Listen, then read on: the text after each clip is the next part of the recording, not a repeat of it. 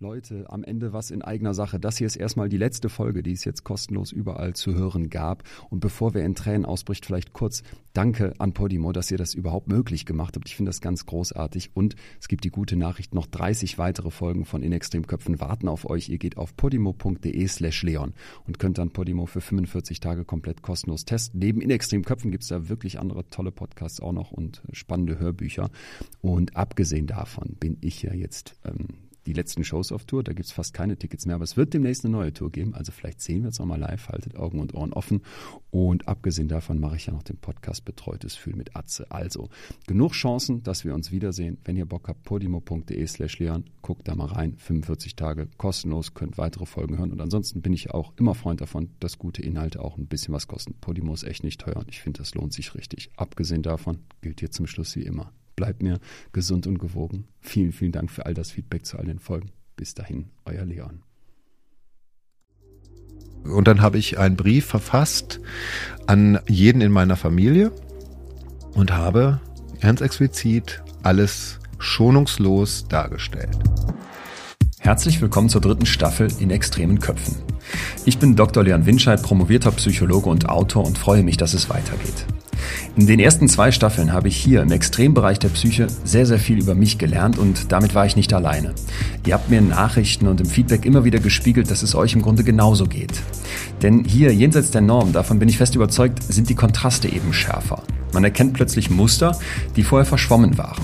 Man bekommt Antworten auf Fragen, die man sich selber schon lange gestellt hat und vor allem immer wieder wertvolle Impulse für die eigene Psyche. In der dritten Staffel möchte ich genau das noch einmal verstärken. Ich will meine Gäste kennenlernen, ihre Geschichte verstehen und von ihren Einsichten profitieren. Wir werden von Lebenswegen zum großen Erfolg und in die tiefsten Abgründe hören und dabei immer etwas für unseren eigenen Weg mitnehmen können. In Staffel 3 treffe ich Menschen, die selbst jahrelange psychische Folter nicht brechen konnte, die Auschwitz überlebten oder schlimmste Vergewaltigungen. Mein erster Gast ist Michael Reh, 57 Jahre alt, Modefotograf aus Miami, der für Germany's Next Topmodel, Lamberts oder Armani arbeitet. Michael ist erfolgreich, beliebt, sieht gut aus, doch seine Psyche ist vereist. Im Alter von vier Jahren wurde Michael von einer Frau sexuell missbraucht, der er vertrauen musste. Ein doppeltes Tabu, Missbrauch und dann von einer Frau. Die Folge wird heftig. Es wird Schilderungen geben, die so detailliert und verstörend sind, dass ich alle bitte, die von sich wissen, hierauf sensibel zu reagieren, diese Folge zu überspringen.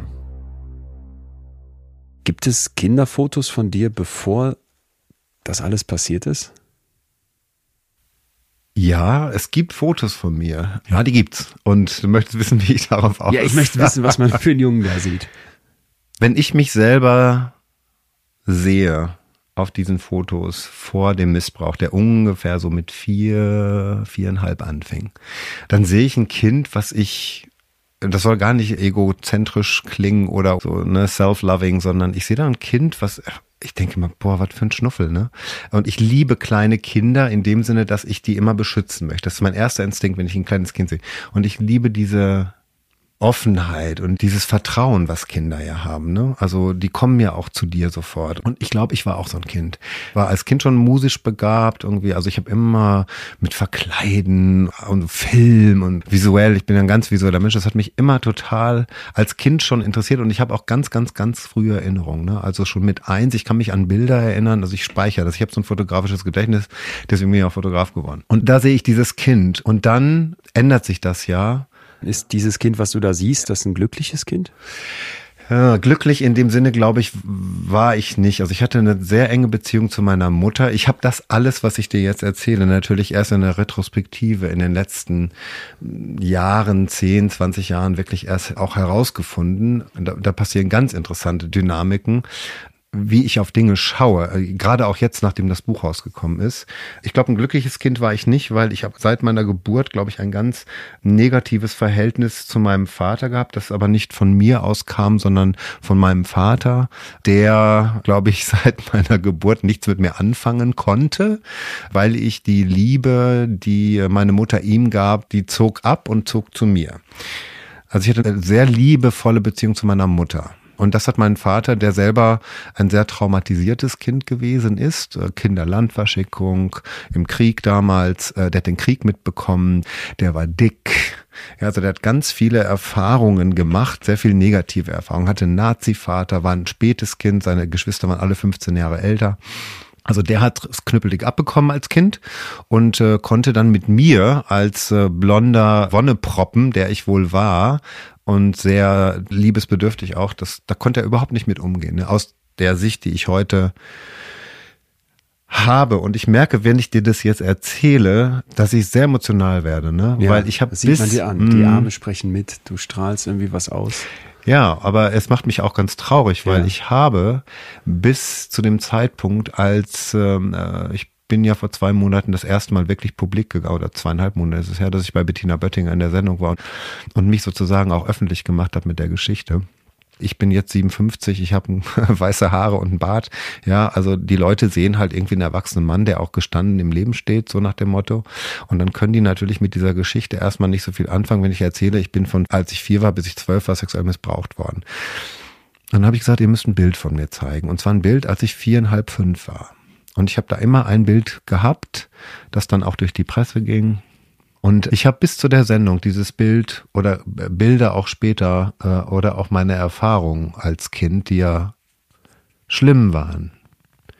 Nicht nur der Missbrauch, auch äh, die, ich, die Todesdrohungen, die ausgesprochen wurden von meiner Tante. Sie bringt mich um, wenn ich das erzähle. Ausgeschlossen sein, Hospitalismus, ähm, autistische Züge und so weiter und so fort, Psychiatern geschleppt. Isolationshaft nenne ich das immer. Und als ich in der Sendung saß und dieses Bild sehe, was ich jetzt auch sehe, wenn ich mit dir spreche. Du hast es vor Augen. Ich habe es genau vor Augen und ich merke, wie traurig mich das macht. Wie traurig mich das macht, dass ich dieses Kind sehe, das ich mal war und was da alles kaputt gegangen ist. Und ich fühle das, was das Kind fühlt jetzt, viel intensiver, seitdem ich öffentlich bin mit der Geschichte und habe sehr viel Mitgefühl und das ist natürlich auch ein Heilungsprozess. Ne? Also wirklich das auch zu fühlen. Du kannst ja Sachen rational erkennen und der zweite Schritt ist, es zu fühlen und der dritte ist dann, es aufzulösen und zu verarbeiten. Ne? Dieses Bild von dem Kind, wenn du es so genau vor deinem inneren Auge sehen kannst, was siehst du da? Ja, ich sehe halt ein Kind, das verlassen ist, ne? Mhm. einsam. Äh, dieser Begriff, den ich gerade genannt habe, Isolationshaft, ne? in dem ich mich ja wirklich, bis ich na 16, 17 war, extrem befunden habe. Dann äh, bekam ich so in der Gymnasialzeit in der Oberstufe hatte ich eine Clique und die mich auch dann akzeptiert hat und ich wurde nicht mehr gemobbt und da blühte ich so zum ersten Mal auf. Aber bis ich 16 war, eigentlich ganz ähm, für mich gelebt in meinem Zimmer. Mhm. Und diese Isolation im Rückblick, wenn ich da heute hingucke, auf mich als Kind, dann macht mich das schon sehr traurig. Du sagst, du siehst ein verlassenes Kind. Verlassen. Hm? Das siehst du in den Augen? Ja, ja. Das, ja. Nein, ich spüre das Kind jetzt auch wieder. Ne? Also das ist ja ein interessanter psychologischer äh, oder subconscious, ähm, unbewusster. unbewusster Prozess. Manchmal gebrauche ich englische Wörter. Ich lebe ja in Amerika und äh, habe meine Therapien auch größtenteils auf Englisch gemacht. Ne? Deswegen verzeih mir, wenn ich da englische Wörter benutze. Wir können die dann gerne übersetzen. Ähm, ich konnte mich ja auch an keinen wenden. Wir reden ja hier von Ende der 60er bis äh, Mitte der 70er Jahre, als das passiert ist. Und da war das Thema ja vollkommen, äh, das gab's gar nicht. Missbrauch gab's nicht. Ja, also ist genau wie heute. Wie heute in der katholischen Kirche. Es ist genau wie heute in der katholischen Kirche. Dieses Thema wurde nicht, äh, es wurde nicht thematisiert in der Zeit. Und selbst heute wird es ja ungern thematisiert. Ne? Und dann komme ich auch noch mit einem anderen Tabu in einem Tabu, das Doppelte, nämlich, dass eine Frau missbraucht. Da fassen sich die Leute ja an den Kopf und sagen, das höre ich heute noch. Wie? Frauen missbrauchen? Das geht doch gar nicht. Doch, es geht, weil Missbrauch hat ja nicht nur was mit Penetration zu tun. Ich meine, eine Frau hat keinen Penis, die kann nicht penetrieren, aber Missbrauch hat was mit Macht zu tun. Die Macht ist ja das, was den Täter erregt. Das dürfen wir ja nicht vergessen. Und eine Frau kann mit anderen Gegenständen penetrieren, sich zum Oralverkehr zwingen. Ich weiß nicht, wie offen ich hier jetzt reden darf, aber Bitte. das ist mir passiert. Das ist ja immer, dass wir Leute fragen, ja, was hat die denn gemacht? Ja. Ne? Ich sage, ja, die hat mich zum Oralverkehr gezwungen, die hat mich mit Gegenständen penetriert, die hat gesagt, ich bringe dich um, wenn du drüber redest. Jetzt hältst du inne. Ja, weil das passiert, was ich dir gerade gesagt habe. Ne? Also ähm, die Zeit, wo ich mich abgespalten habe mhm. äh, und das cool erzählt habe, ist vorbei. Ne? Also ich empfinde das jetzt wieder und dann denke ich, es ist ein, es ist unglaublich, was diese Frau mit mir gemacht hat. Und dann lese ich manchmal in Kommentaren im Internet, seitdem ich in, ja, öffentlich war oder auch öfters im Fernsehen war mit dieser Geschichte, dann lese ich da Kommentare, weißt du, wo ich so, ah, die alte war doch geil, die wollte ich zum Mann machen. Oder, ja, dann hat die dich mal angefasst. Nein, Missbrauch ist was ganz anderes und wir müssen dazuhören. Deswegen mache ich mich öffentlich damit. Das ist eine Aufklärungsarbeit, die ich hier betreibe. Es hat nichts mit Ego zu tun oder ich möchte, dass dieses Thema endlich mal in der Gesellschaft ähm, gehört wird, damit sich auch letzten Endes die Legislative ändert. Missbrauch ist verjährt. Das kann verjähren. Das musst du dir mal vorstellen. Ja, meine Tante ist ungestraft davongekommen. Die hat nicht nur mich missbraucht, die hat meinen Vater missbraucht und ich befürchte andere und ich weiß auch wahrscheinlich von einem anderen Familienmitglied, wo sie es auch probiert. Und das sind nur die Fälle, von denen ich das weiß. Würdest du dir zutrauen, jetzt, wenn du sagst, dass du es wieder durchlebst und jetzt auch mhm. fühlst, was das Kind mhm. damals gefühlt hat, was der Michael mit vier, viereinhalb Jahren gefühlt hat, uns mit in so eine Szene zu nehmen, wo so eine Vergewaltigung stattgefunden hat? Geht das? Ja, jetzt fragst du mich aber was sehr Schwieriges. Mhm. Deswegen würde ich Nein völlig wow. akzeptieren. Ich kann das schon ähm, beschreiben. Ne? Also ich muss mich dann schon ein bisschen äh, schützen jetzt, indem ich das ja. also rational beschreibe. Ja. Ähm, es ist ja nicht so, dass Filme ablaufen in meinem Kopf. Ne? Mhm. Du musst dir vorstellen, jahrelang wird dir erzählt, es ist nicht passiert. Du bildest dir das ein. Du lügst. Du machst Theater. Das sind die Kommentare, die ich höre, gehört habe als Kind und als junger Erwachsener und als älterer Erwachsener. Von wem? Von meiner Familie bis ich 40 war, wurde gesagt, ach, Michael, ach, der, ne? Also komm, jetzt kommt er schon wieder mit der Geschichte an. Dann lass doch mal gut sein. Ja, da hat sie dich mal ein bisschen angetatscht. Solche Kommentare kommen. Okay. Oder du warst schwierig, du warst schwer erziehbar. Mein Vater sagte das und ähm, die Schuld wird zu dir geschoben. Da, richtig. Die Schuld geht auf das Opfer in Anführungszeichen. Ja. Ich bezeichne mich nicht mehr als Opfer, sondern als Überlebender. Das finde ich ganz wichtig. In American ähm, uh, Usage wird gesagt, you're a survivor. Das heißt, du hast diese Sache überlebt. Ich hätte auch an der Nadel enden können oder, oder mich umbringen können. Trust me, da waren Situationen, wo ich mit der Situation nicht so gut klarkam. Gibt einen ganz anderen Blick drauf, ne, wenn man sich Survivor nennt. Natürlich. Kann ich mir vorstellen. Und zwar den positiven Blick. Ja ich kann mich an Situationen erinnern, die, ähm, was mich auch immer gewundert hat, wenig mit Gefühl, mit einem, äh, ich sehe, was passiert und ich fühle nichts. Ah. Das ist auch ein Mechanismus. Du spaltest dich ab, deswegen später auch das Trauma des Verdrängens, ja, weil das so elementar, weil es so furchtbar ist, was da passiert. Das ist ja so ein Übergriff auf deine Seele und auf deinen Körper was da passiert. Ich möchte ganz klarstellen, dass ich nicht hier sitze, um in Anführungszeichen zu jammern. Das ist nicht meine Absicht. Ich möchte erklären, was ganz, ganz vielen Menschen passiert und denen wird abgesprochen, dass das, was passiert, einen Effekt auf ihr Leben hat, und zwar auf ihr ganzes Leben und auf das der ganzen Familie. Das ja. darf man auch nicht vergessen. Also wie du merkst, bin ich sehr emotional heute, wenn ich über das Thema spreche, weil ja. du gehst natürlich auch gleich in die Vollen mit deinen Fragen. Vielen Dank. Ja. Äh, aber zurück zu deiner Frage. Also es fing an, dass mir äh, so Schmuddelhefte in Anführungszeichen äh, vorgelegt wurden um in irgendeiner Form Interesse zu wecken. So ein normales Interesse an Sexualität. Da guckt man sich irgendwie mal einen nackten Körper mhm. an. Ich komme aus einem ganz katholischen Elternhaus. Das gab es bei uns nicht. Da wurde äh, undenkbar. Undenkbar. Ja. Mein Vater hat mich zweimal angefasst in meinem Leben. Angefasst im Sinne von mal von, von Arm gedrückt. genommen oder sowas, ja. Zweimal. Das war's. Ansonsten ein Meter Abstand, ausgestreckte Hand, guten Tag und so weiter und so fort. Und dann ähm,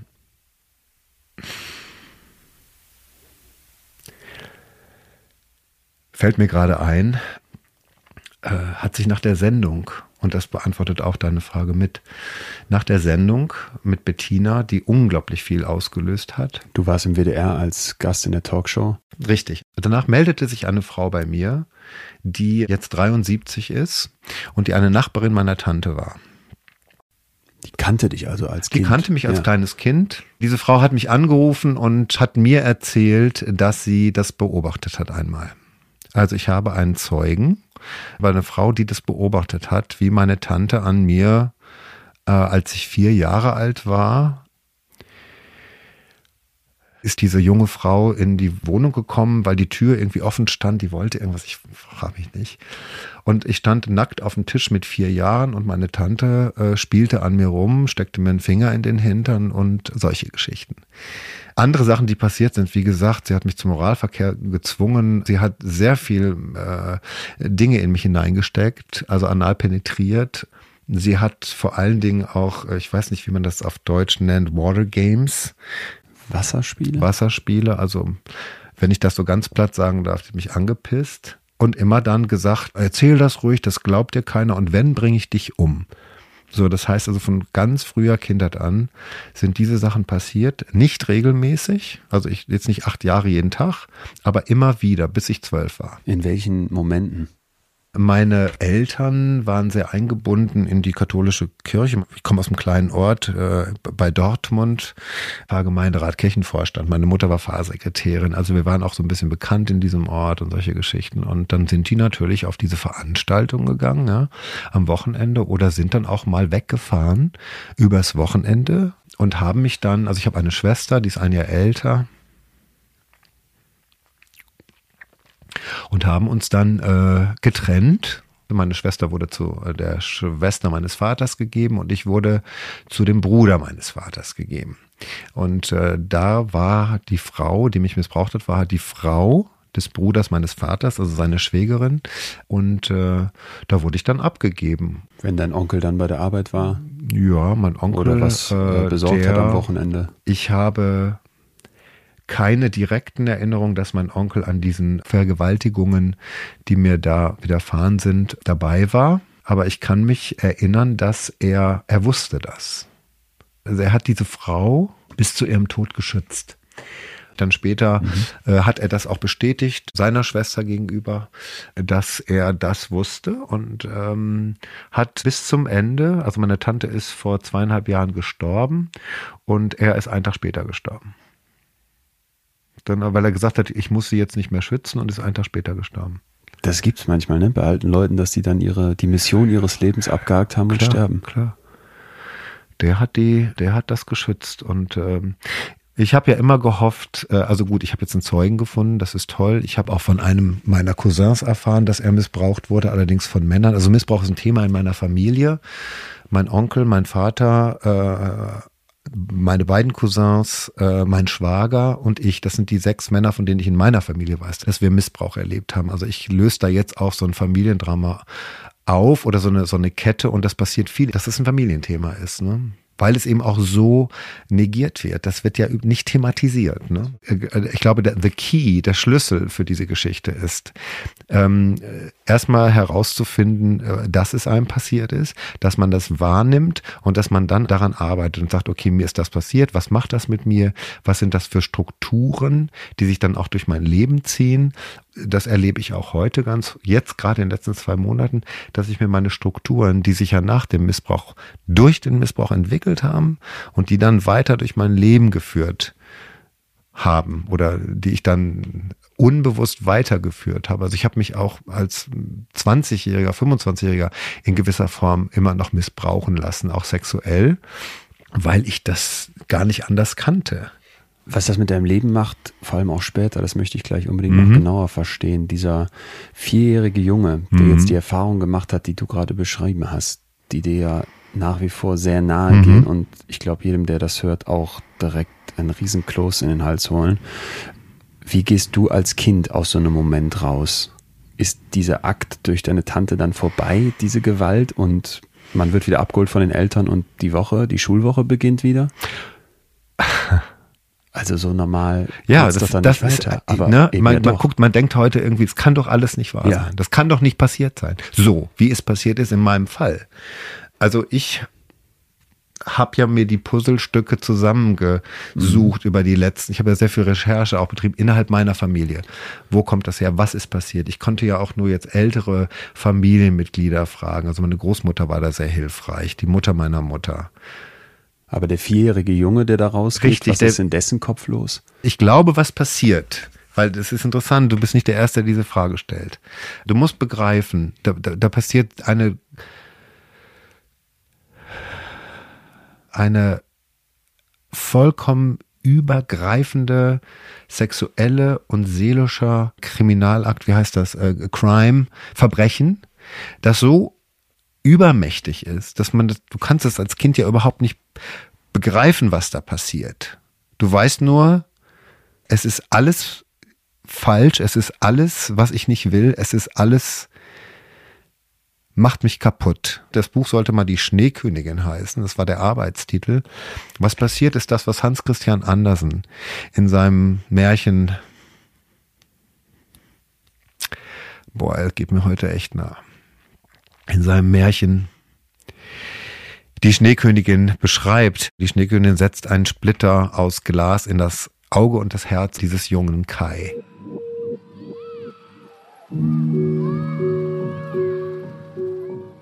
Laut Statistik des Bundeskriminalamtes werden in Deutschland jeden Tag 43 Kinder sexuell missbraucht. Das sind knapp 16.000 im Jahr, wobei die Dunkelziffer noch sehr viel höher liegen wird, denn meist stammen die Täter aus dem sozialen Umfeld ihrer Opfer und die Bereitschaft, den Vater, einen Bruder oder die eigene Tante anzuzeigen, ist oft sehr gering. Was bedeutet jetzt eine Vergewaltigung für die Psyche eines Kindes? Hier müssen wir uns klar machen, dass wir es mit einem jungen Hirn zu tun haben, in dem gerade Verbindungen angelegt werden, Synapsen sich verbinden, Muster entstehen. Und dieses Hirn erlebt maximale Gewalt und das kann sehr, sehr tiefe Spuren, Wunden hinterlassen. Wir Menschen sind natürlich unterschiedlich, Kinder sind unterschiedlich und so reagieren wir auch unterschiedlich auf einen Missbrauch. Längst nicht alle Kinder, die sexuell missbraucht werden, entwickeln danach auffällige Symptome. Doch es gibt typische Muster, zum Beispiel Gefühle von Wertlosigkeit, der Schuld oder der Scham. Oft, und das ist besonders perfide, werden danach Liebe und Sexualität verwechselt, weil das Kind eben gelernt hat, dass sexuelles Verhalten belohnt wird. Auf eine Bedrohung wie eine Vergewaltigung können wir Menschen mit Flucht oder Kampf reagieren, Fight or Flight, das werden die meisten kennen. Doch es gibt noch einen dritten Weg, Freeze, das Einfrieren. Welcher wird Michaels Weg? Das ist das, was passiert. Du wirst blind gemacht und du wirst tot gemacht innerlich. Und die Abspalte kommt daher, das ist ja auch später so, das ist auch bei mir passiert, als es aufhörte. Ich habe das fast zehn Jahre lang verdrängt. Ich habe mich zwar verhalten aus diesen Strukturen heraus, Mhm. aber ich konnte mich nicht daran erinnern. Das kam erst später wieder. Und das heißt, als Kind war es so, dass ich mit sechs Jahren aufgehört habe zu essen. Meine Eltern ähm, haben mich dann in ein Kinderheim gegeben. Äh, Das war aber damals auch so Usus. Dann schlägt man heute auch nur die Hände über dem Kopf zusammen. Das hat ja auch was mit Verantwortung abgeben zu tun. Das Kind wird in ein Kinderheim gegeben. Da sollst du mal wieder essen, ne? Also so. Da wurde nicht gefragt, was, was ist mit dem Kind, ja?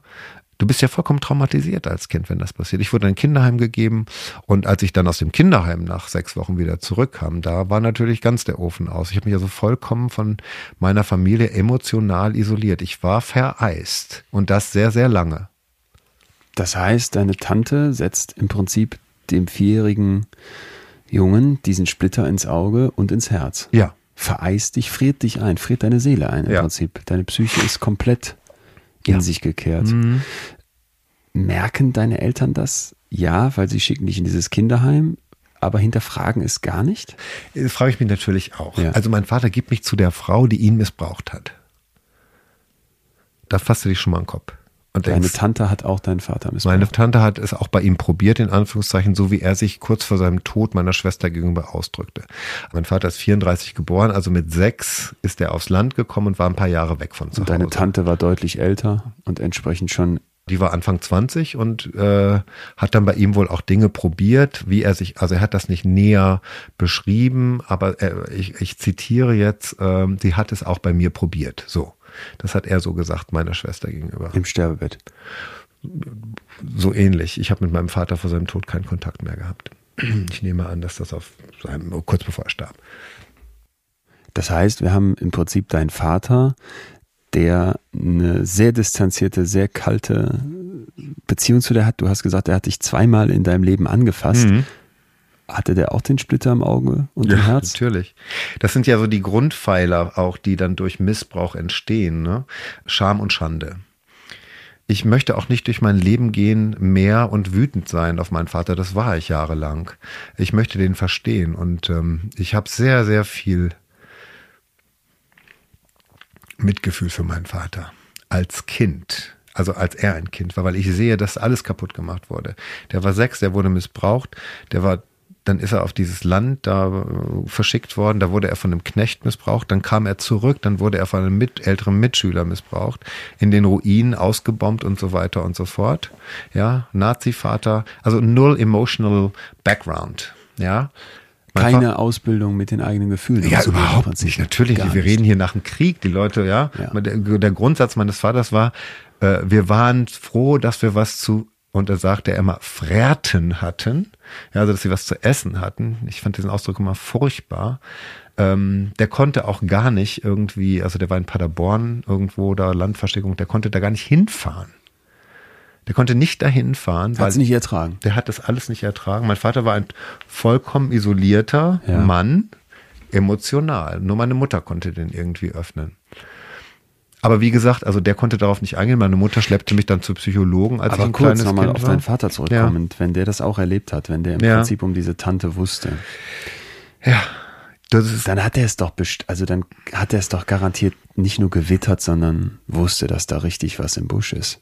Du kommst von dieser Tante zurück, die holen dich da ab und du beschreibst dich als ein Jungen, hm. der einen Splitter im Herz und im hm. Augen hat und so sehr sich abkapselt, dass du von Vereisung sprichst. Ja, aber das ich merkst glaube, du doch hm. als Eltern. Ja, aber ich glaube, das war einfach so besetzt durch Scham und Schande in ihm auch. Ja, ich, also ja, ich weiß, es ist unbegreiflich. Es ist unbegreiflich. Es ist einerseits unbegreiflich, mhm. andererseits so, wie du deinen Vater skizzierst. Ja, du musst das wirklich ich, aus dem historischen Kontext sehen. Ja. Du musst sehen, wie traumatisiert die Menschen waren, die den Krieg als Kinder miterlebt haben. Und das danach war der Aufbau und dann mussten die irgendwie was zu, da, ja, also da war keine Zeit für psychologische, also mein Vater und meine Schwester, ja, wenn ich, als ich anfing mit dem Thema, der Satz war, lass mich doch mit deinem psychologischen Scheißkram in Ruhe. Mein Vater hat mir 1993, als ich ihm das erste Mal erzählt habe, gesagt, ich glaube dir das nicht. Du denkst dir das aus. So tief geht die Abblockung mit dem Thema und dass man sich damit selber beschäftigen muss. Du musst ja bedenken, um es auch mal jetzt wieder in unsere Zeit zu holen, warum passiert das immer noch so und wird es immer noch so negiert in der Gesellschaft und nicht thematisiert? Wenn das passiert und ein Kind oder ein erwachsenes Kind, ja, kommt zu den Eltern und sagt, das ist passiert. Es passiert ja viel, dass das durch das Trauma weggedrängt wird und dass junge Erwachsene zu den Eltern kommen oder zu den Großeltern und sagen, das und das ist passiert. Wenn du das dann als ältere Familienmitglieder hörst, dann musst du dich natürlich auch selber hinterfragen. Erstmal, warum habe ich da nicht hingeguckt? Warum habe ich nichts gemacht? Und so weiter und so weiter. Ich habe dann, um nochmal auf die Frau zurückzukommen, die das beobachtet hat, die habe ich dann besucht. Und dann habe ich gedacht, innerlich, okay, was ist jetzt der Grund? Ne? Und dann habe ich gesagt, du musst dir keine Vorwürfe machen. Und dann sagt sie, ja, ich habe so ein schlechtes Gewissen. Und ich habe ihr gesagt, weißt du was, ich werf dir das nicht vor. Du warst 16 oder 17. Sie hat mir dann auch erzählt, dass sie selber missbraucht war. Das hat sie noch keinen in ihrem Leben erzählt. Ne? Dann ist es ja vollkommen verständlich, dass du das nicht artikulieren konntest. Auch mit aufgrund deiner Geschichte und Eltern und was der Geier was. Und ich habe gesagt, ich bin dir so dankbar, dass du sagst, dass du den Mut hast, äh, ja auch von mir zu hören können. Ich glaube, dass du hätte, ich hätte auch sagen können, mal spinnst du, du hast mich mein Leben lang leiden lassen, du hättest es sagen müssen. Ja, nee, ich verstehe ja, warum sie es nicht gesagt hat. Und ich bin froh, dass sie es mir gesagt hat. Also, wenn man das hört als Erwachsener von seinen Kindern, ähm, muss man sich selber hinterfragen, warum man da nicht drauf reagiert hat. Es ist ein unglaubliches Eingeständnis, was man sich machen müsste, wenn man das annimmt, ne? Man muss ja im Prinzip einen Fehler und auch eine Gewalt an seinem Kind akzeptieren, plötzlich für sich verarbeiten. Da ist es wahrscheinlich so viel leichter zu sagen, ich blocke, so falsch es ist. Klar. Ja. Klar. Und ich höre das ja von so vielen Menschen. Ich habe 2000 Messages bekommen in den letzten zwei Monaten. Ich habe auch meine E-Mail öffentlich gelassen. Ich möchte nicht, dass da jemand heute nicht durch nochmal muss, wo ich jahrzehntelang durchgegangen bin. Wenn ich vor 30 Jahren so ein Buch wie Katharsis gelesen hätte oder jemand im Fernsehen gesehen hätte, gesagt, das ist mir passiert. Du machst dich ja emotional nackt, ja ich rede ja hier und mit dir und äh, ich habe dich vor zwei Stunden kennengelernt. Ich rede mit dir über eine ganz, ganz, ganz intime persönliche Geschichte. Ich merke das, wie es in dir auch körperlich ja. arbeitet. Man sieht es ja fast an der Haut am Arm, das äh, unter ah, dem ja. T-Shirt. Ah, ja. Ich möchte einfach anderen helfen. Ich möchte das sagen. Ich möchte, dass du dem das vielleicht auch passiert ist, hörst weil du es nicht für dich ausdrücken kannst, aber ich kann das für dich. Weißt du, wir gehen ins Kino und wir schauen einen Film und da ist jemand auf der Leinwand. Kino und Bilder sind ja so extrem wichtig, weil da Menschen für uns was fühlen und ausdrücken. Warum gehen wir ins Kino und heulen, ja? Da drückt jemand was aus für uns, was wir uns nicht erlauben zu fühlen. Und ich möchte und ich hoffe, es wäre toll, wenn ich Menschen erreiche und sage, ich drücke das für dich aus. Ich möchte dir helfen, das auch zu fühlen und sagen, es ist okay, dass wir es fühlen. Ja, also Gefühle sind ja, äh, die meisten Leute haben so Angst vor negativen, in Anführungszeichen, negativen Gefühlen, vor Schmerz, weil die immer denken, das hört nicht auf. Ich gehe in so ein Schmerzgefühl rein und komme da nicht wieder raus, ja. Und ich hatte eine ganz tolle Therapeutin, die sehr bildhaft mit mir gearbeitet hat und die hat mir mal gesagt, Gefühle sind wie Kinder. Du musst denen zuhören. Die kommen, die zupfen an deinem Ärmel und sagen dat, dat, dat, dat, dat, dat. Und dann in dem Moment, in dem du diesem Gefühl Raum gibst, geht das Gefühl auch, kann auch wieder weggehen. Es bleibt nicht immer da. Hörst du nicht zu, hört das Gezupfe nicht auf. Und das ist eine ganz tolle Metapher. Also keine Angst vor Gefühlen. Ja, du merkst, ich bin in unserem Gespräch heute sehr emotional, aber ich weiß auch, ich komme auch immer wieder raus. Mhm ich muss keine Angst vor diesen Gefühlen haben. Die sind Teil von mir und ich habe auch keine Angst, mich so zu zeigen. It is what it is. Und es könnte ein Heilungsprozess sein. Ne? Als du Kind bist, hm. gibt es diese Reflexion ja noch nein, nicht. Woher nein, soll nein, sie auch kommen? Nein, ne? gar nicht. Du bist ganz anders erzogen, du bist kalt, ja. du bist vereist. Mhm. Wie geht's dann weiter? Es passiert immer wieder über einen Zeitraum von Jahren. Du hast ja eben sehr bildhaft auch beschrieben, was da passiert ist. Wann fängt für dich die Jugend an und vielleicht so ein bisschen der Zeitpunkt der Befreiung? Als ich zwölf war, hat es aufgehört, weil ich mich befreit habe. Ich bin dann weggerannt. Es gab eine Situation, wo ich wirklich abgehauen bin, und zwar vor das nächste Auto. Als sie es wieder versuchen wollte. Nicht wieder versucht, als sie wieder anfing. Also man muss es auch ganz klar sagen, die fing einfach wieder an und äh, wollte mich wie sagt man, sexualize me. Die wollte mich vergewaltigen wieder. Und ich bin dann wirklich aus dieser Wohnung geflüchtet, das weiß ich noch, und bin dann aber wirklich vors nächste Auto gerannt. Das macht eine Vollbremsung oder? Ja, ja, also ich habe mir den Arm gebrochen. Und dann hörte das auf. Also dann hat die auch irgendwie gemerkt, oh, jetzt kann ich den nicht mehr kontrollieren mit dieser Machtausübung, mit diesen Todesdrohungen. Und ähm, da war ich zwölf. Es gibt dann auch keine Bilder von mir und meiner Tante. Es gibt auch keine Zusammenkünfte. Ich kann mich auch nicht erinnern, dass ich die nochmal gesehen habe, was ich so komisch finde, weil äh, doch, ich kann, da gab so zwei, drei Momente, wo man sich mal irgendwo getroffen hat auf mhm. Familienfeiern, aber ich glaube, ich habe das wirklich vollkommen verdrängt. Ne? Die Frau wird aus deinem Leben gestrichen. Äh, nein, ich glaube, ich habe diesen Missbrauch verdrängt. Ach so. Okay. Weil der so elementar zerstörerisch und bedrohlich war für mich. Du drängst es weg, weil du kannst sonst nicht weiterleben, ne? Ich weiß, dass ich noch mit 13, 14 immer so Selbstmordgedanken hatte.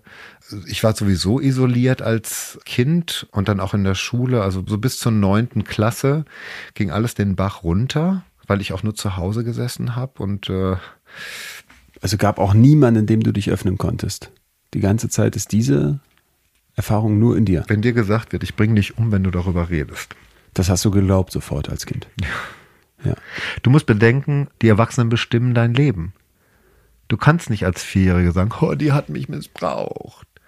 Das können vielleicht heute Kinder, ich hoffe, aber Du brauchst liebevolle Eltern. Du musst Eltern, die auf dich gucken und auf dich achten, die keine Angst vor ihren eigenen Gefühlen haben. Die, ja, du musst bedenken, es ist eine andere Zeit gewesen, ja. Du guckst mich manchmal heute so an, sondern ich sehe, dass du mich anguckst und sagst, ja, aber wieso, dass du es emotional gar nicht verstehen kannst, was da vielleicht auch passiert ist. Es ist unfassbar. So. Aber es passiert heute immer noch. Das ist unfassbar für mich. Du glaubst gar nicht, was jetzt heute noch passiert. Ja man guckt mit der Statistik drauf und liest dann so Zahlen, wie viele Kinder vergewaltigt werden ist so schockiert. Und dann hört man diesen Fall von dir und denkt sich, oh mein Gott. Ja, aber, aber nicht nur das, Kinder wahrnehmen als Person, als eigenständige Individuen, die aber so,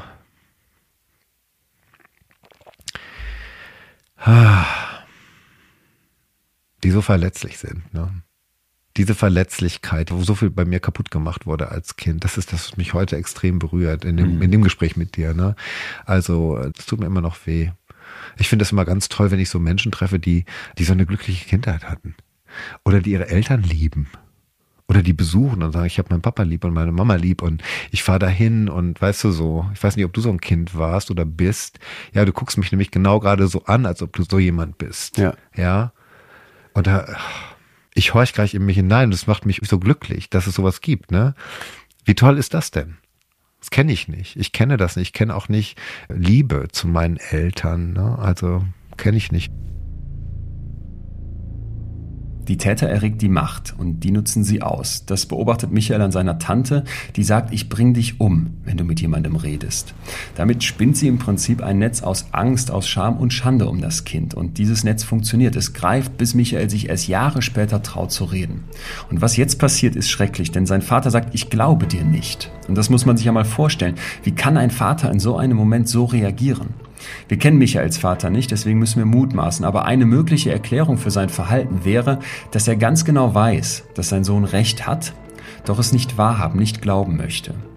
Die Vorstellung, dass das eigene Kind vergewaltigt wurde, ist natürlich eine unerträgliche. Und hier kann es passieren, dass die Psyche alle Hebel in Bewegung setzt, um diese Vorstellung wieder loszuwerden, um sie abzuwenden.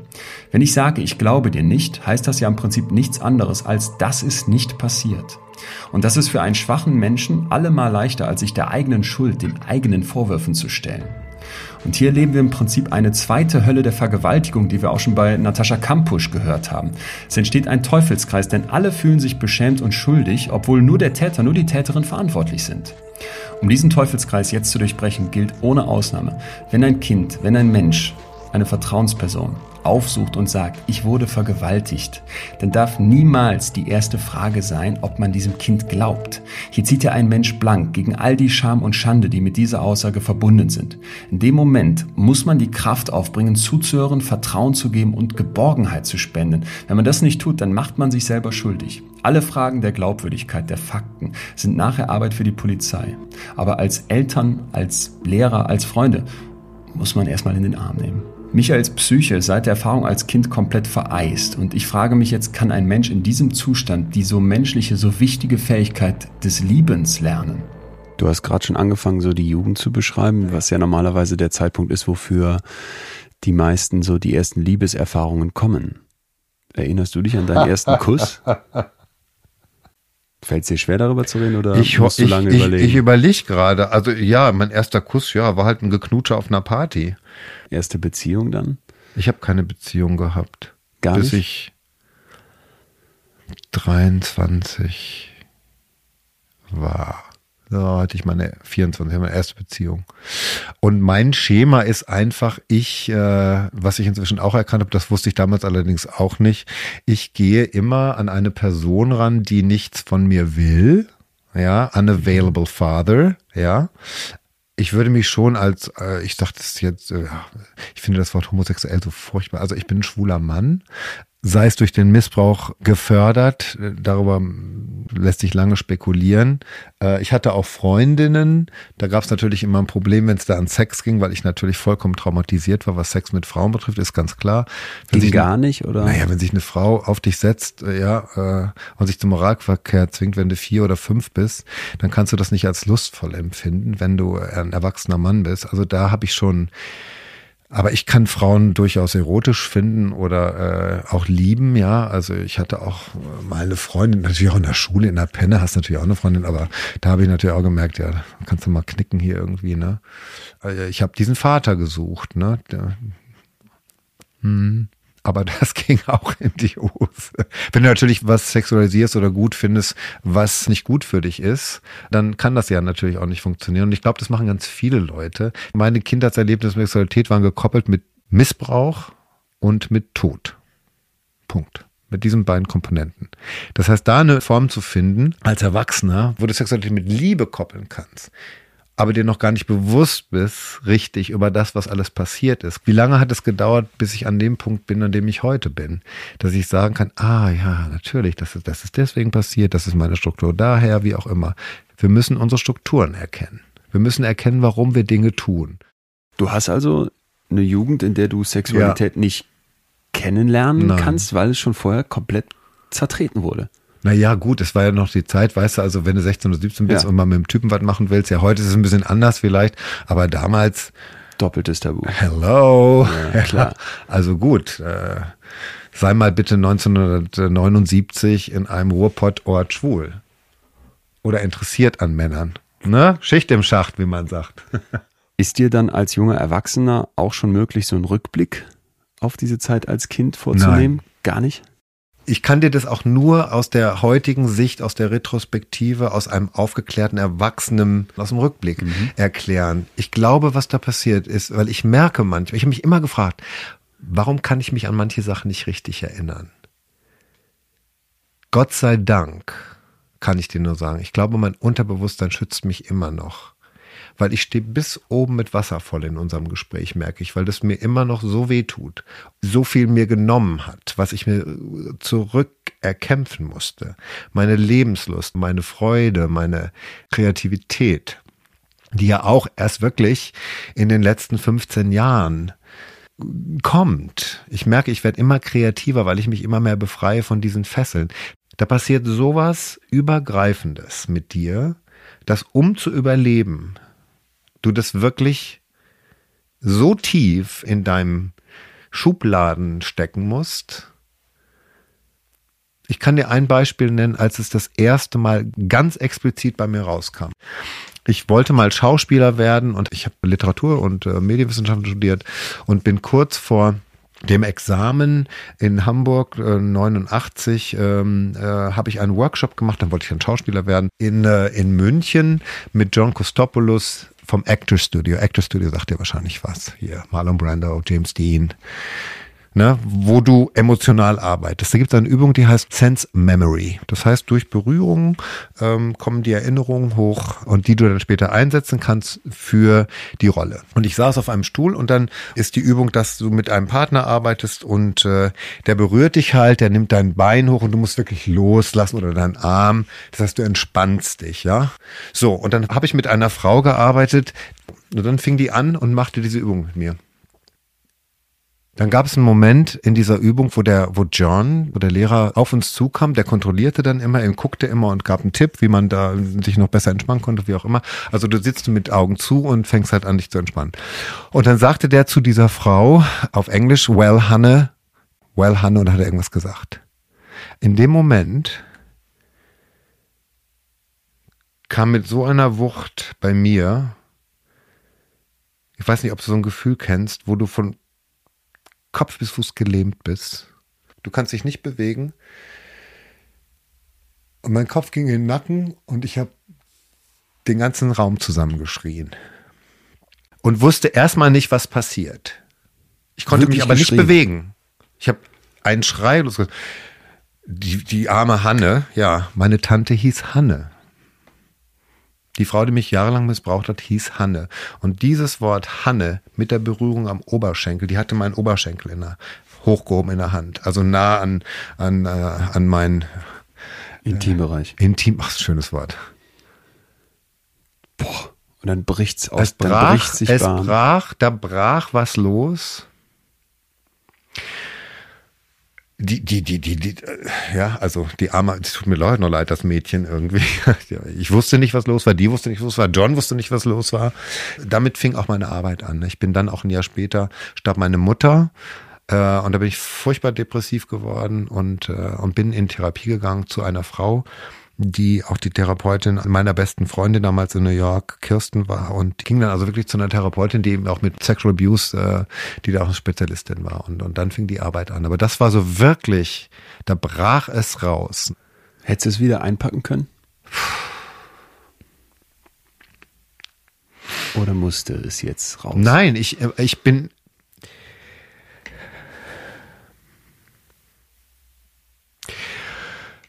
Klar kannst du Dinge einpacken. Ne? Wir haben alle unsere Sachen laufen. Ne? Also ich, mein bester Freund sagt unter jedem Dach ein Ach. Und das stimmt ja auch. Natürlich kannst du deine Sachen wieder einpacken und in die Schublade stecken. Aber du hast keinen Schlüssel, ne? War es ein guter Moment für dich? Das war jetzt die Frage eines Siebenjährigen. Natürlich nicht, war das kein guter Moment für mich. Es war furchtbar. Aber mit dem Moment begann das, was ja da. Ja, natürlich heute aus der Respektive kann ich sagen, ja, das war ein wichtiger Moment. Okay, dann hätte also ich meine... Key Moment, Schlüsselmoment. Ja. Aber es war kein guter Moment. Alle Momente sind nicht gut. Ich sitze hier mit dir und rede über was und ich, ich fühle mich nicht gut. Ich fühle mich extrem verletzlich. Ich fühle mich extrem vulnerable, empfindsam. Okay. Ja, ich fühle mich sehr exposed, also ähm, öffentlich gemacht mit meiner Geschichte, die ich dir erzähle. Ich kenne dich nicht. Ich weiß nicht, wer uns zuhört. Aber ich möchte nochmal diese Geschichte, ich, ich verschließe mich dieser Geschichte nicht. Aber es ist nicht schön. Es ist nicht angenehm. Ich denke, was passiert ist, dass durch diese Arbeit, die ich mache, mit mir selbst auch, dass ich zu einem Punkt komme, wo ich mit mir äh, besser lebe und reflektierter lebe. Ähm, das ist ja auch ein Lebensthema. Es hört ja nicht auf. Das muss man auch wirklich allen von vornherein sagen. Es ist ein Lebensthema. Und ich glaube, das ist genau der Knackpunkt. Und das erklärt auch, warum ich hier eine Frage stelle wie ein Siebenjähriger, weil ich diesen Schmerz, den du da empfunden hast. Es tut immer noch weh. Und es ist okay, dass es weh tut. Michael wird am Oberschenkel berührt und plötzlich sagt jemand den Namen seiner Tante. In diesem Moment brechen jetzt all seine Dämme. Was die ganze Zeit in ihm brodelte, was immer da war, explodiert mit einer brachialen Gewalt. Was Michael hier erlebt, ist eine sogenannte intrusive Erinnerung. Die sind typisch für Menschen mit einer posttraumatischen Belastungsstörung. Es kommt zu einer spontanen, zu einer ungewollten Rückbesinnung auf etwas, auf das traumatische Erlebnis, das zum Teil vor Jahrzehnten stattfand. Und in diesem Moment sieht man vor dem inneren Auge Teile des traumatischen Erlebnisses nochmal. Und nicht nur das, man fühlt, man hört, man riecht wieder das, was damals geschehen ist. Dass das Hirn in der Lage ist, so real wieder abzurufen, zeigt, wie tief die Furchen sind, die eine Vergewaltigung in einem Kinderhirn reißen kann. In Michaels Hirn wirken diese Furchen als Muster bis heute.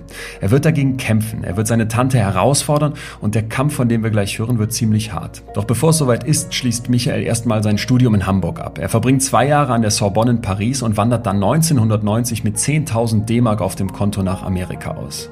Michael will an die Actors School in New York und Schauspieler werden angekommen in New York. Wie war der Weg vom jungen Erwachsenen aus dem Ruhrpott oder angehenden Erwachsenen jetzt plötzlich in den Big Apple? Oh, it was just fabulous. du, ich muss ganz ehrlich sagen, ich bin da hingegangen, weil John gesagt hat irgendwie, oh, you, you've got talent, you should be an actor. Und da dachte ich, naja, wenn der ist beim Actor Studio, der wird schon wissen, was er sagt, ne?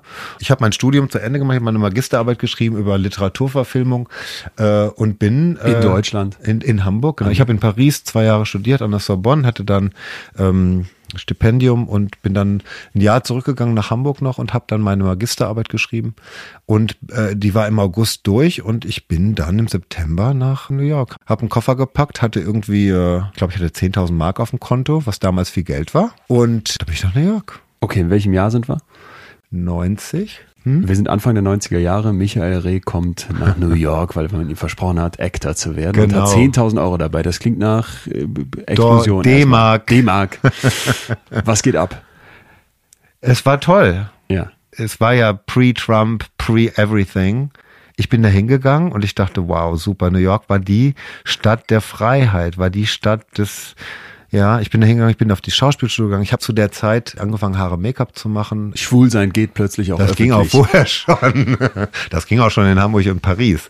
Das war nicht der Grund, warum ich nach New York gegangen bin. Ja. Wie gesagt, die Schauspielschule, das hat mich total fasziniert. Ich bin auch sofort angenommen worden. Ich habe mein Studium durch Modeln finanziert und das hat mich total angekotzt. Dieses reduziert werden, wie man aussieht, das fand ich zum Kotzen irgendwann. Und habe Haare Make-up gemacht, das fand ich ganz spannend. Äh, war in Tokio und habe da irgendwie Kabuki-Theater Make-up gelernt und bin dann nach, wie gesagt, Paris und hatte auch irgendwie gleich Erfolg zu der Zeit. Also ich habe 89 mit Cindy Crawford gearbeitet und Claudia Schiffer und Gedönsig. Du hast sie geschminkt und fertig gemacht. Ja, ja, ja. Es gibt sehr lustige Geschichten.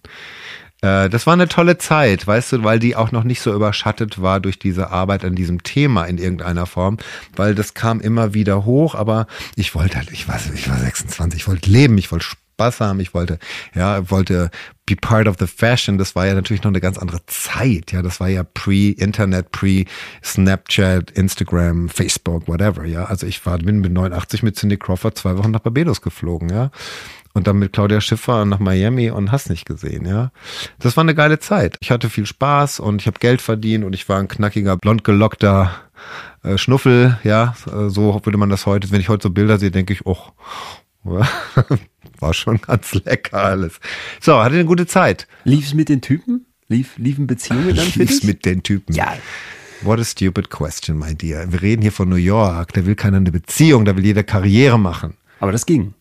Konntest Schwuppdiwupp. jetzt Sex haben, konntest jetzt körperliche Nähe zulassen. Ich würde das heute bezeichnen als etwas verkrampft, ja. was es auch war.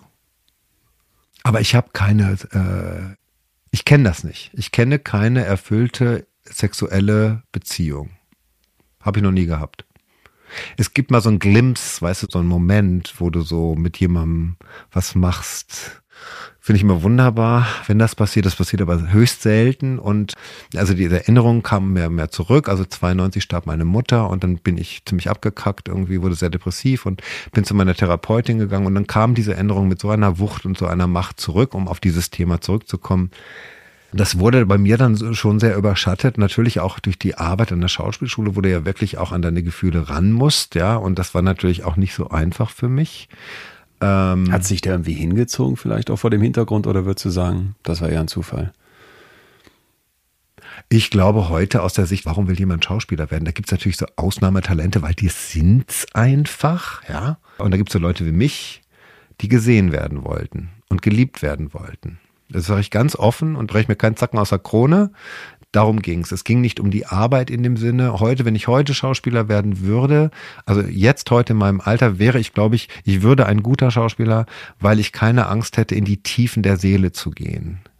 Ja, und mein Weg war ein anderer. Ne? Ich habe dann leider, um jetzt auf das Thema, was du vorhin ansprachst, also mit Beziehungen und wie auch immer, ich habe dann irgendwann leider ähm, mich äh, in den Mitte der 90er Jahre äh, in dem Trubel der Party Scene of New York, ja, ich bin ja auch ständig rausgegangen, ja, man ging auch drei, viermal die Woche Du warst in Clubs. mittendrin.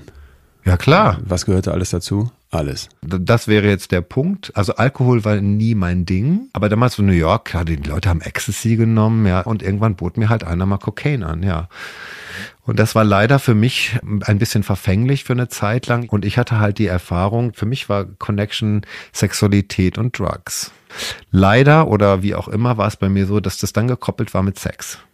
Und das hat eine Tür für mich aufgemacht. Drogen vermitteln dir ja eine Realität, die es nicht gibt, ne?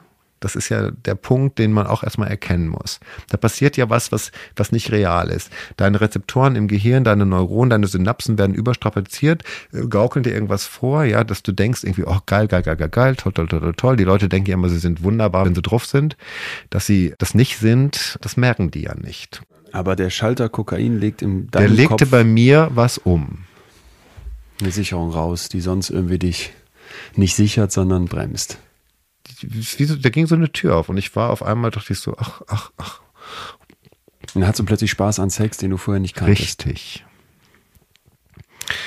So, liebe Kinder, gebt fein Acht. Es ist eine Einbahnstraße. Es ist ein leeres Versprechen. Es ist eine ganz, ganz blöde Sackgasse. Big shit. Also ich war nie ein Junkie in dem Sinne, aber ich merkte schon, oh, ich könnte ein Problem haben. weil sich das verselbstständigt in irgendeiner Form. Aber auch da, sobald du erkennst, warum nimmst du Drogen, ja, warum fühlt sich das denn so gut aus? Wovor willst du denn flüchten? Weil es ist eine Flucht, ja. Weil du dir erlaubst, was zu fühlen, denkst du, was du sonst nicht kannst. Gleichzeitig natürlich auch eine Weiterführung des Missbrauchs, ja. Also ich missbrauche mich ja selbst, wenn ich sowas mache. Und das sind wenn du die Punkte erkennst, ähm, dann, dann brauchst du die Drogen auch nicht mehr letzten Endes. In dieser Zeit, in den 90er Jahren, das klingt ja jetzt nach einem wilden Leben, New York Party, Drogen, äh, gleichzeitig weiterhin den Splitter in Auge und Herz, den hast du ja nie ganz loswerden können, wenn ich das richtig verstehe in all der Zeit, oder? Hm. Nee. Mit diesen Splittern. Hm. Fährst du manchmal wieder nach Hause und siehst deine Familie? ähm, ich habe, und ich glaube, das ist auch so ein Muster, was viele nachempfinden können, denen ähnliches passiert ist. Man möchte ja aus der immediate family, also aus deiner nahen Familie in irgendeiner Form so eine Akzeptanz haben, auch dieses Problems. Ne? Und das passiert auch in meiner Familie heute, ja, gerade auch durch die Öffentlichkeit, in der ich natürlich jetzt auch stehe mit diesem Thema. Also jetzt kann auch keiner mehr sagen, ja, also der hat sich das ja, ne, diese blöden Sprüche da, ne? Äh, es kann keiner mehr wegschieben. Es ist da. Es ist eine Öffentlichkeit da. Und trotzdem gibt es ganz viele Menschen in meiner Familie, die nichts damit zu tun haben wollen. Including, und das muss ich wirklich öffentlich auch sagen, meiner Schwester. Und die führt genau das weiter, was mein Vater macht. Was sagt deine Schwester? Was Gar würde deine nichts. Schwester sagen, wenn die das jetzt hier hören würde, was wir heute besprochen haben? Die wird sich das nicht anhören. Wenn sie müsste, könnte sie nicht. Würdest du sagen, nee, mache ich nicht. Und das ist okay inzwischen für mich. Ich muss keinen mehr ändern, aufklären. Und ich brauche auch nicht die Sanktionen meiner Familie. I'm fine ich weiß, wer ich bin und ich weiß, was. Das hat aber lange gedauert. Das war ein langer Weg. Auf dem Weg dahin hast du ja versucht, mit deiner Familie mm. zu sprechen, die abzuholen. Mm. Du hast mhm. ein, ein, wie du es selber nennst, Familiengericht einberufen. Mm. Wie darf ich mir die Szene vorstellen? Du in der Mitte, alle drumherum. ich habe, ähm, ja, da muss ich ganz kurz erklären, wie das ablief. Es war ein kalter Abend, es war irgendwie nach zehn und ich fror sehr, als ich nach Hause ging. Ähm, war im Oktober und dann habe ich mich hingesetzt und habe meiner Tante einen Brief geschrieben und habe gesagt, du hast jetzt zum letzten Mal die Möglichkeit, dich bei mir zu entschuldigen und dich bei der Familie öffentlich mit dem Thema zu machen. Und du hast zehn Tage Zeit. Und wenn du das nicht tust, werde ich das machen. Schön, dass dein Mund offen steht. Ja. ja. Ich stelle mir die Tante vor, wie die diesen Brief liest. Ja, ja, die hat den gelesen. Ja. Was war die für ein Mensch? Ich wollte ganz spontan sagen, sie war ein böser Mensch. Ja. ja. Also, und das ist aber nicht der richtige Ausdruck. Meine Tante war ein negativer Mensch. Ein machthungriger, negativer Mensch, die Genugtuung dadurch bekam, indem sie andere unterdrückte oder manipulierte. Das liegt an ihrer Geschichte, glaube ich. Ähm, zu weit, äh, ich glaube, sie, sie wurde selber missbraucht, das habe ich durch meine Großmutter erfahren, konnte keine Kinder haben, also da waren auch Traumata natürlich. Und diese ganze Frustration ausladend auf jemand anders, natürlich Kinder, easy, weil äh, da konnte sie wirklich die Macht ausüben, die sie hatte. Irgendwas ganz Kleines Positives? Nein. Kenne ich nicht von ihr, weiß ich mhm. nicht. Diese Tante kriegt einen Brief. Genau. Und darauf zurück. So, die hat diesen Brief bekommen und hat, hat nicht darauf reagiert. Und Hätte man jetzt fast erwartet, oder? Hast du was anderes erwartet, als du den Brief abgeschickt äh, nein. hast? Ich war mal da, äh, ein paar Jahre vorher und bin in das Haus gegangen und da hat sie die Polizei gerufen. Und dann habe ich einen Brief verfasst an jeden in meiner Familie und habe ganz explizit alles schonungslos dargestellt. Schwarz auf weiß geschrieben.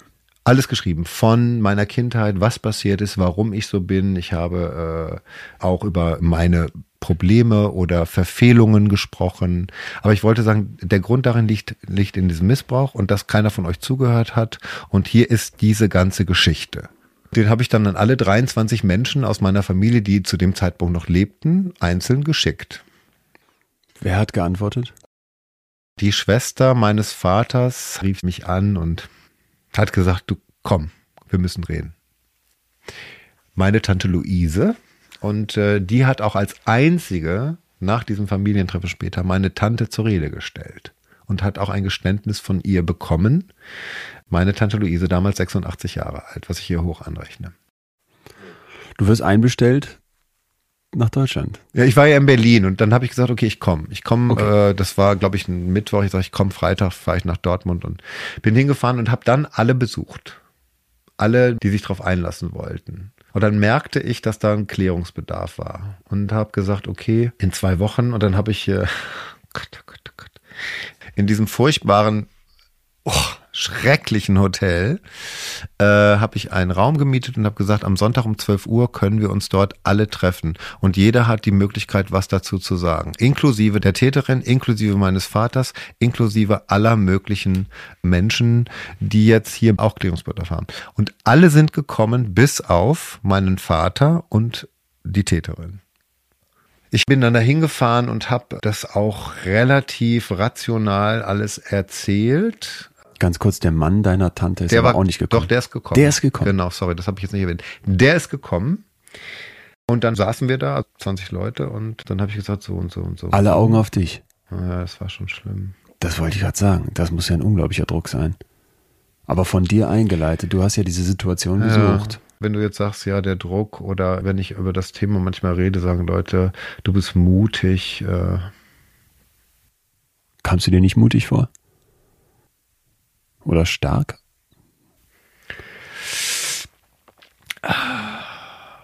Schüttelst den Kopf. das äh, geht mir gerade sehr nah. Äh, nein, ich fühle mich nicht mutig oder stark oder das sind alles so Begriffe. Ich muss das tun. Ich muss das einfach machen. Wenn ich das nicht mache, sterbe ich. Innerlich. Ich musste das alles tun. Das kam mir nie mutig vor. Jetzt gerade, wo ich diese Situation nochmal beschreibe, äh, gab es halt so einen Moment, wo mein Onkel, der Mann der Täterin, dann sagt, das ist ja alles Quatsch. Ich komme ja aus dem Ruhrpott, ne? Das ist ja alles Käse, was du hier erzählst. Du, wie konntest du denn Sex haben mit einer Frau? Du warst sechs Jahre alt. Und da bin ich ausgeflippt. Da bin ich wirklich ausgeflippt. Und dann fing ich an laut zu werden und auch ganz explizit, weil ich gesagt habe, ich hatte keinen Sex mit der. Die hatte Sex mit mir. Verstehst du? Da war wieder dieses, du bist schuld. Nein, wir müssen das wirklich dahin gehen, wo es hingehört. Diese Frau hat mich vergewaltigt. Ich sage auch nicht mehr missbraucht. Die hat mich vergewaltigt über Jahre lang. Und dann habe ich genau gesagt, was die gemacht hat. Und dann konntest du aber die Leute da blass werden und heulen sehen. Wo ich gesagt habe, ihr müsst genau, ich sage sag euch jetzt mal, was die gemacht hat. Das und das und das und das hat die gemacht. Über Jahre. Und gesagt, ich bringe dich um, wenn ich es erzähle. Und dann war Ruhe im Karton. Hast so aufgezählt, wie du jetzt hier am Anfang Ja, aufgezählt ja, hast? ich habe genau So gesagt, detailliert. hier Wasserspiele, Ficken, äh, ich Oralverkehr, ich muss das mal wirklich auch so platt, so extrem sagen. Ja, Das ist, glaube ich, dieser schreckliche Trugschluss, der da immer hintersteckt, dass jemand, der das nicht erlebt hat, auf Sexualität, auf Sex immer zweiseitig guckt, im Sinne von zwei Menschen kommen zusammen und machen eine gemeinsame Handlung. Ja, und das hat was Erotisches. Weißt du, ich habe, ich glaube, ich habe drei negative Kommentare bisher bekommen oder Kommentare, die ich auch nicht nachvollziehen kann zu dem Buch und zu meiner Geschichte. Und eine Frau hat wirklich geschrieben, das ist eine, wenn ich es mal ganz platt sagen soll, eine Wix-Vorlage für Pederasten, was ich geschrieben habe. Wo du natürlich auch fragst, ja, also Mädchen, du solltest dich mal hinterfragen, warum du sowas schreibst, aber wie auch Es immer. greift den Menschen an in seinem tiefsten Kern, weil man es nicht wahrhaben Ja, nicht nur möchte, das, weil man es es wird von möchte. außen betrachtet, da ist was, da ist Sexualität, das hat nichts mit Liebe und Sex und Geilheit zu tun. Das ist ein Verbrechen. Ja. Das ist eine Ja. immense Vergewaltigung, aber nicht nur körperlich. Ich bin auch mein Herz und meine Seele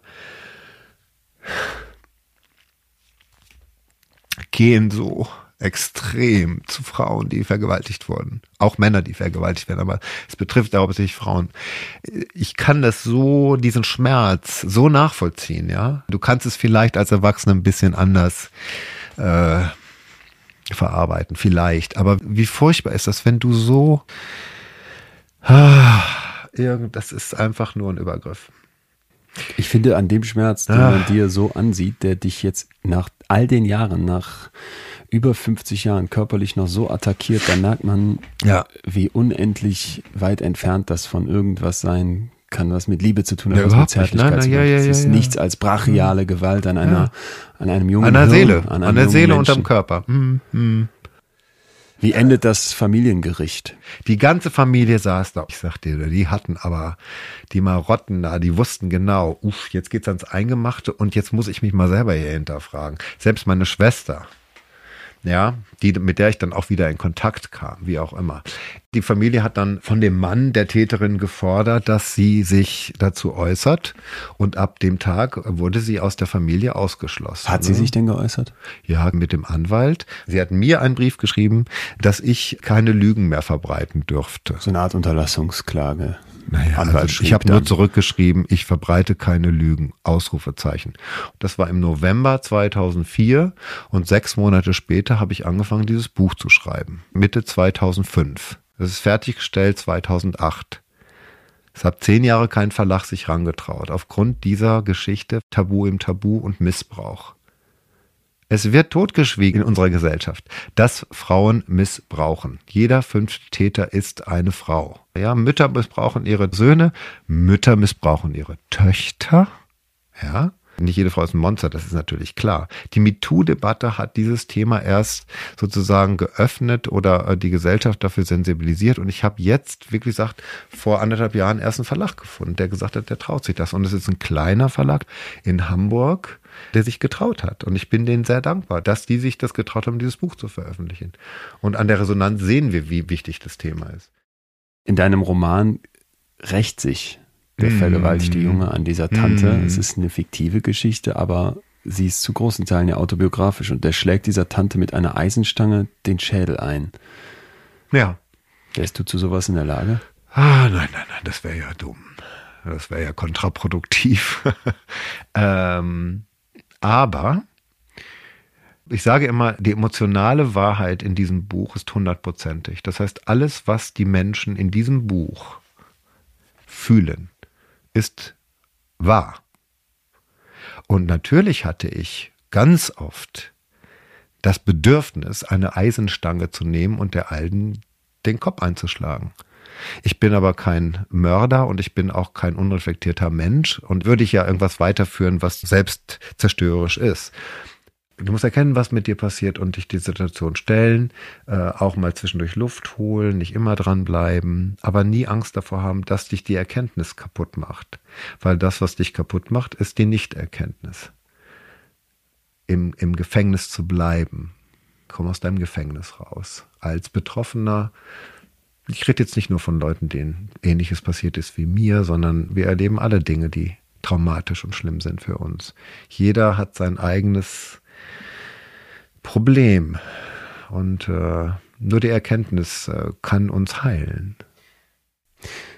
Wenn du heute als der Michael, der hier vor mir sitzt, in die Vergangenheit reisen könntest, in die Stunde nach der ersten Vergewaltigung und den Michael von damals in den Arm nehmen könntest, was würdest du ihm sagen? Was müsste man so einem Kind sagen, damit das vielleicht irgendwie stärker da rausgehen kann und vielleicht es irgendwie schafft, sich wem zu öffnen? Ich weiß, was du mit deiner Frage möchtest, aber da kannst du nichts sagen. Was ich machen würde, wäre das Kind in den Arm nehmen.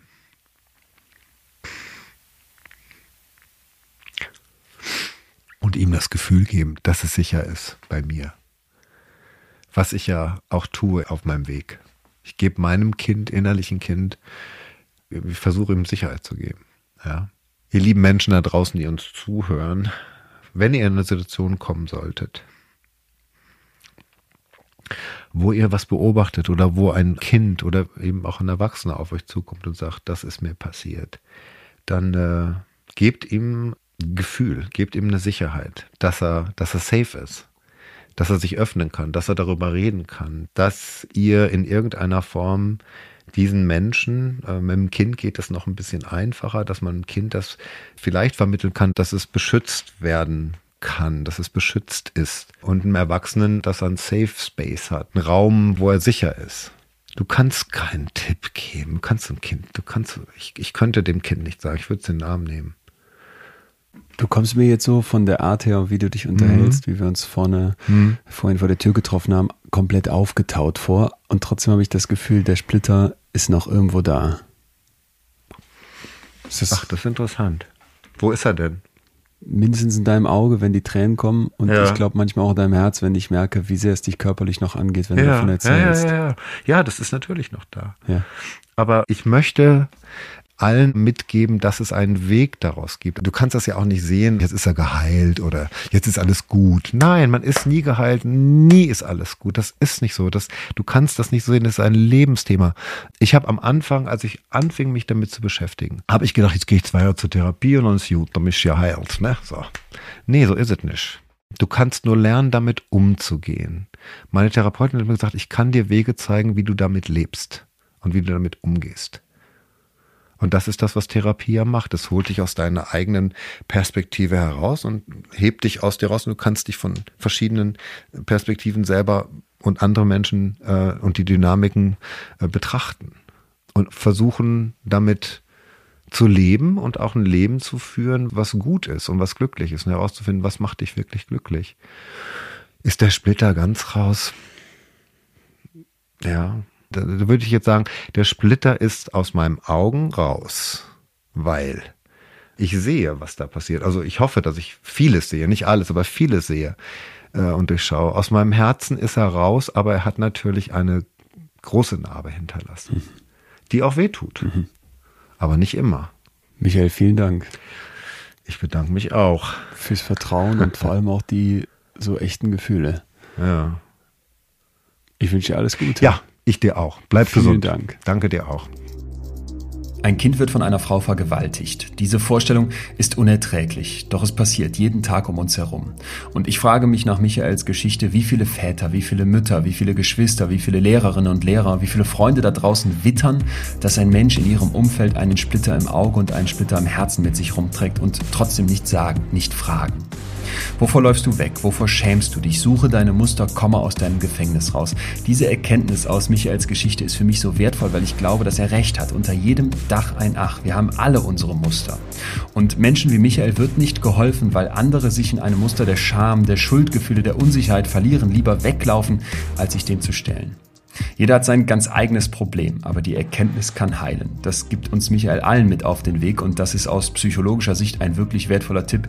Im Grunde egal, für welches Problem. Eine Bitte zum Schluss an uns alle. Wenn wir selber zu schwach sind, um zuzuhören, um zu vertrauen, oder wenn uns selber etwas Schreckliches widerfahren ist, dann lasst uns Hilfe von Menschen holen, die wissen, wie man da rauskommt. 0800 111 0111 0800 111 0111. Da sitzen Leute, die 24 Stunden am Tag zuhören und genau wissen, wie man die Muster durchbricht. Nächste Woche treffe ich hier Edda Schönherz, eine Frau, die sich gegen eine Diktatur erhebt und drei Jahre in einem Gefängnis psychisch gefoltert wird. Während die anderen Gefangenen um sie herum brechen, hält Edda stand. Ich will wissen, wie ein Mensch so eine psychische Widerstandskraft aufbauen und vor allem dann über drei Jahre lang aufrecht erhalten kann. Bis dahin.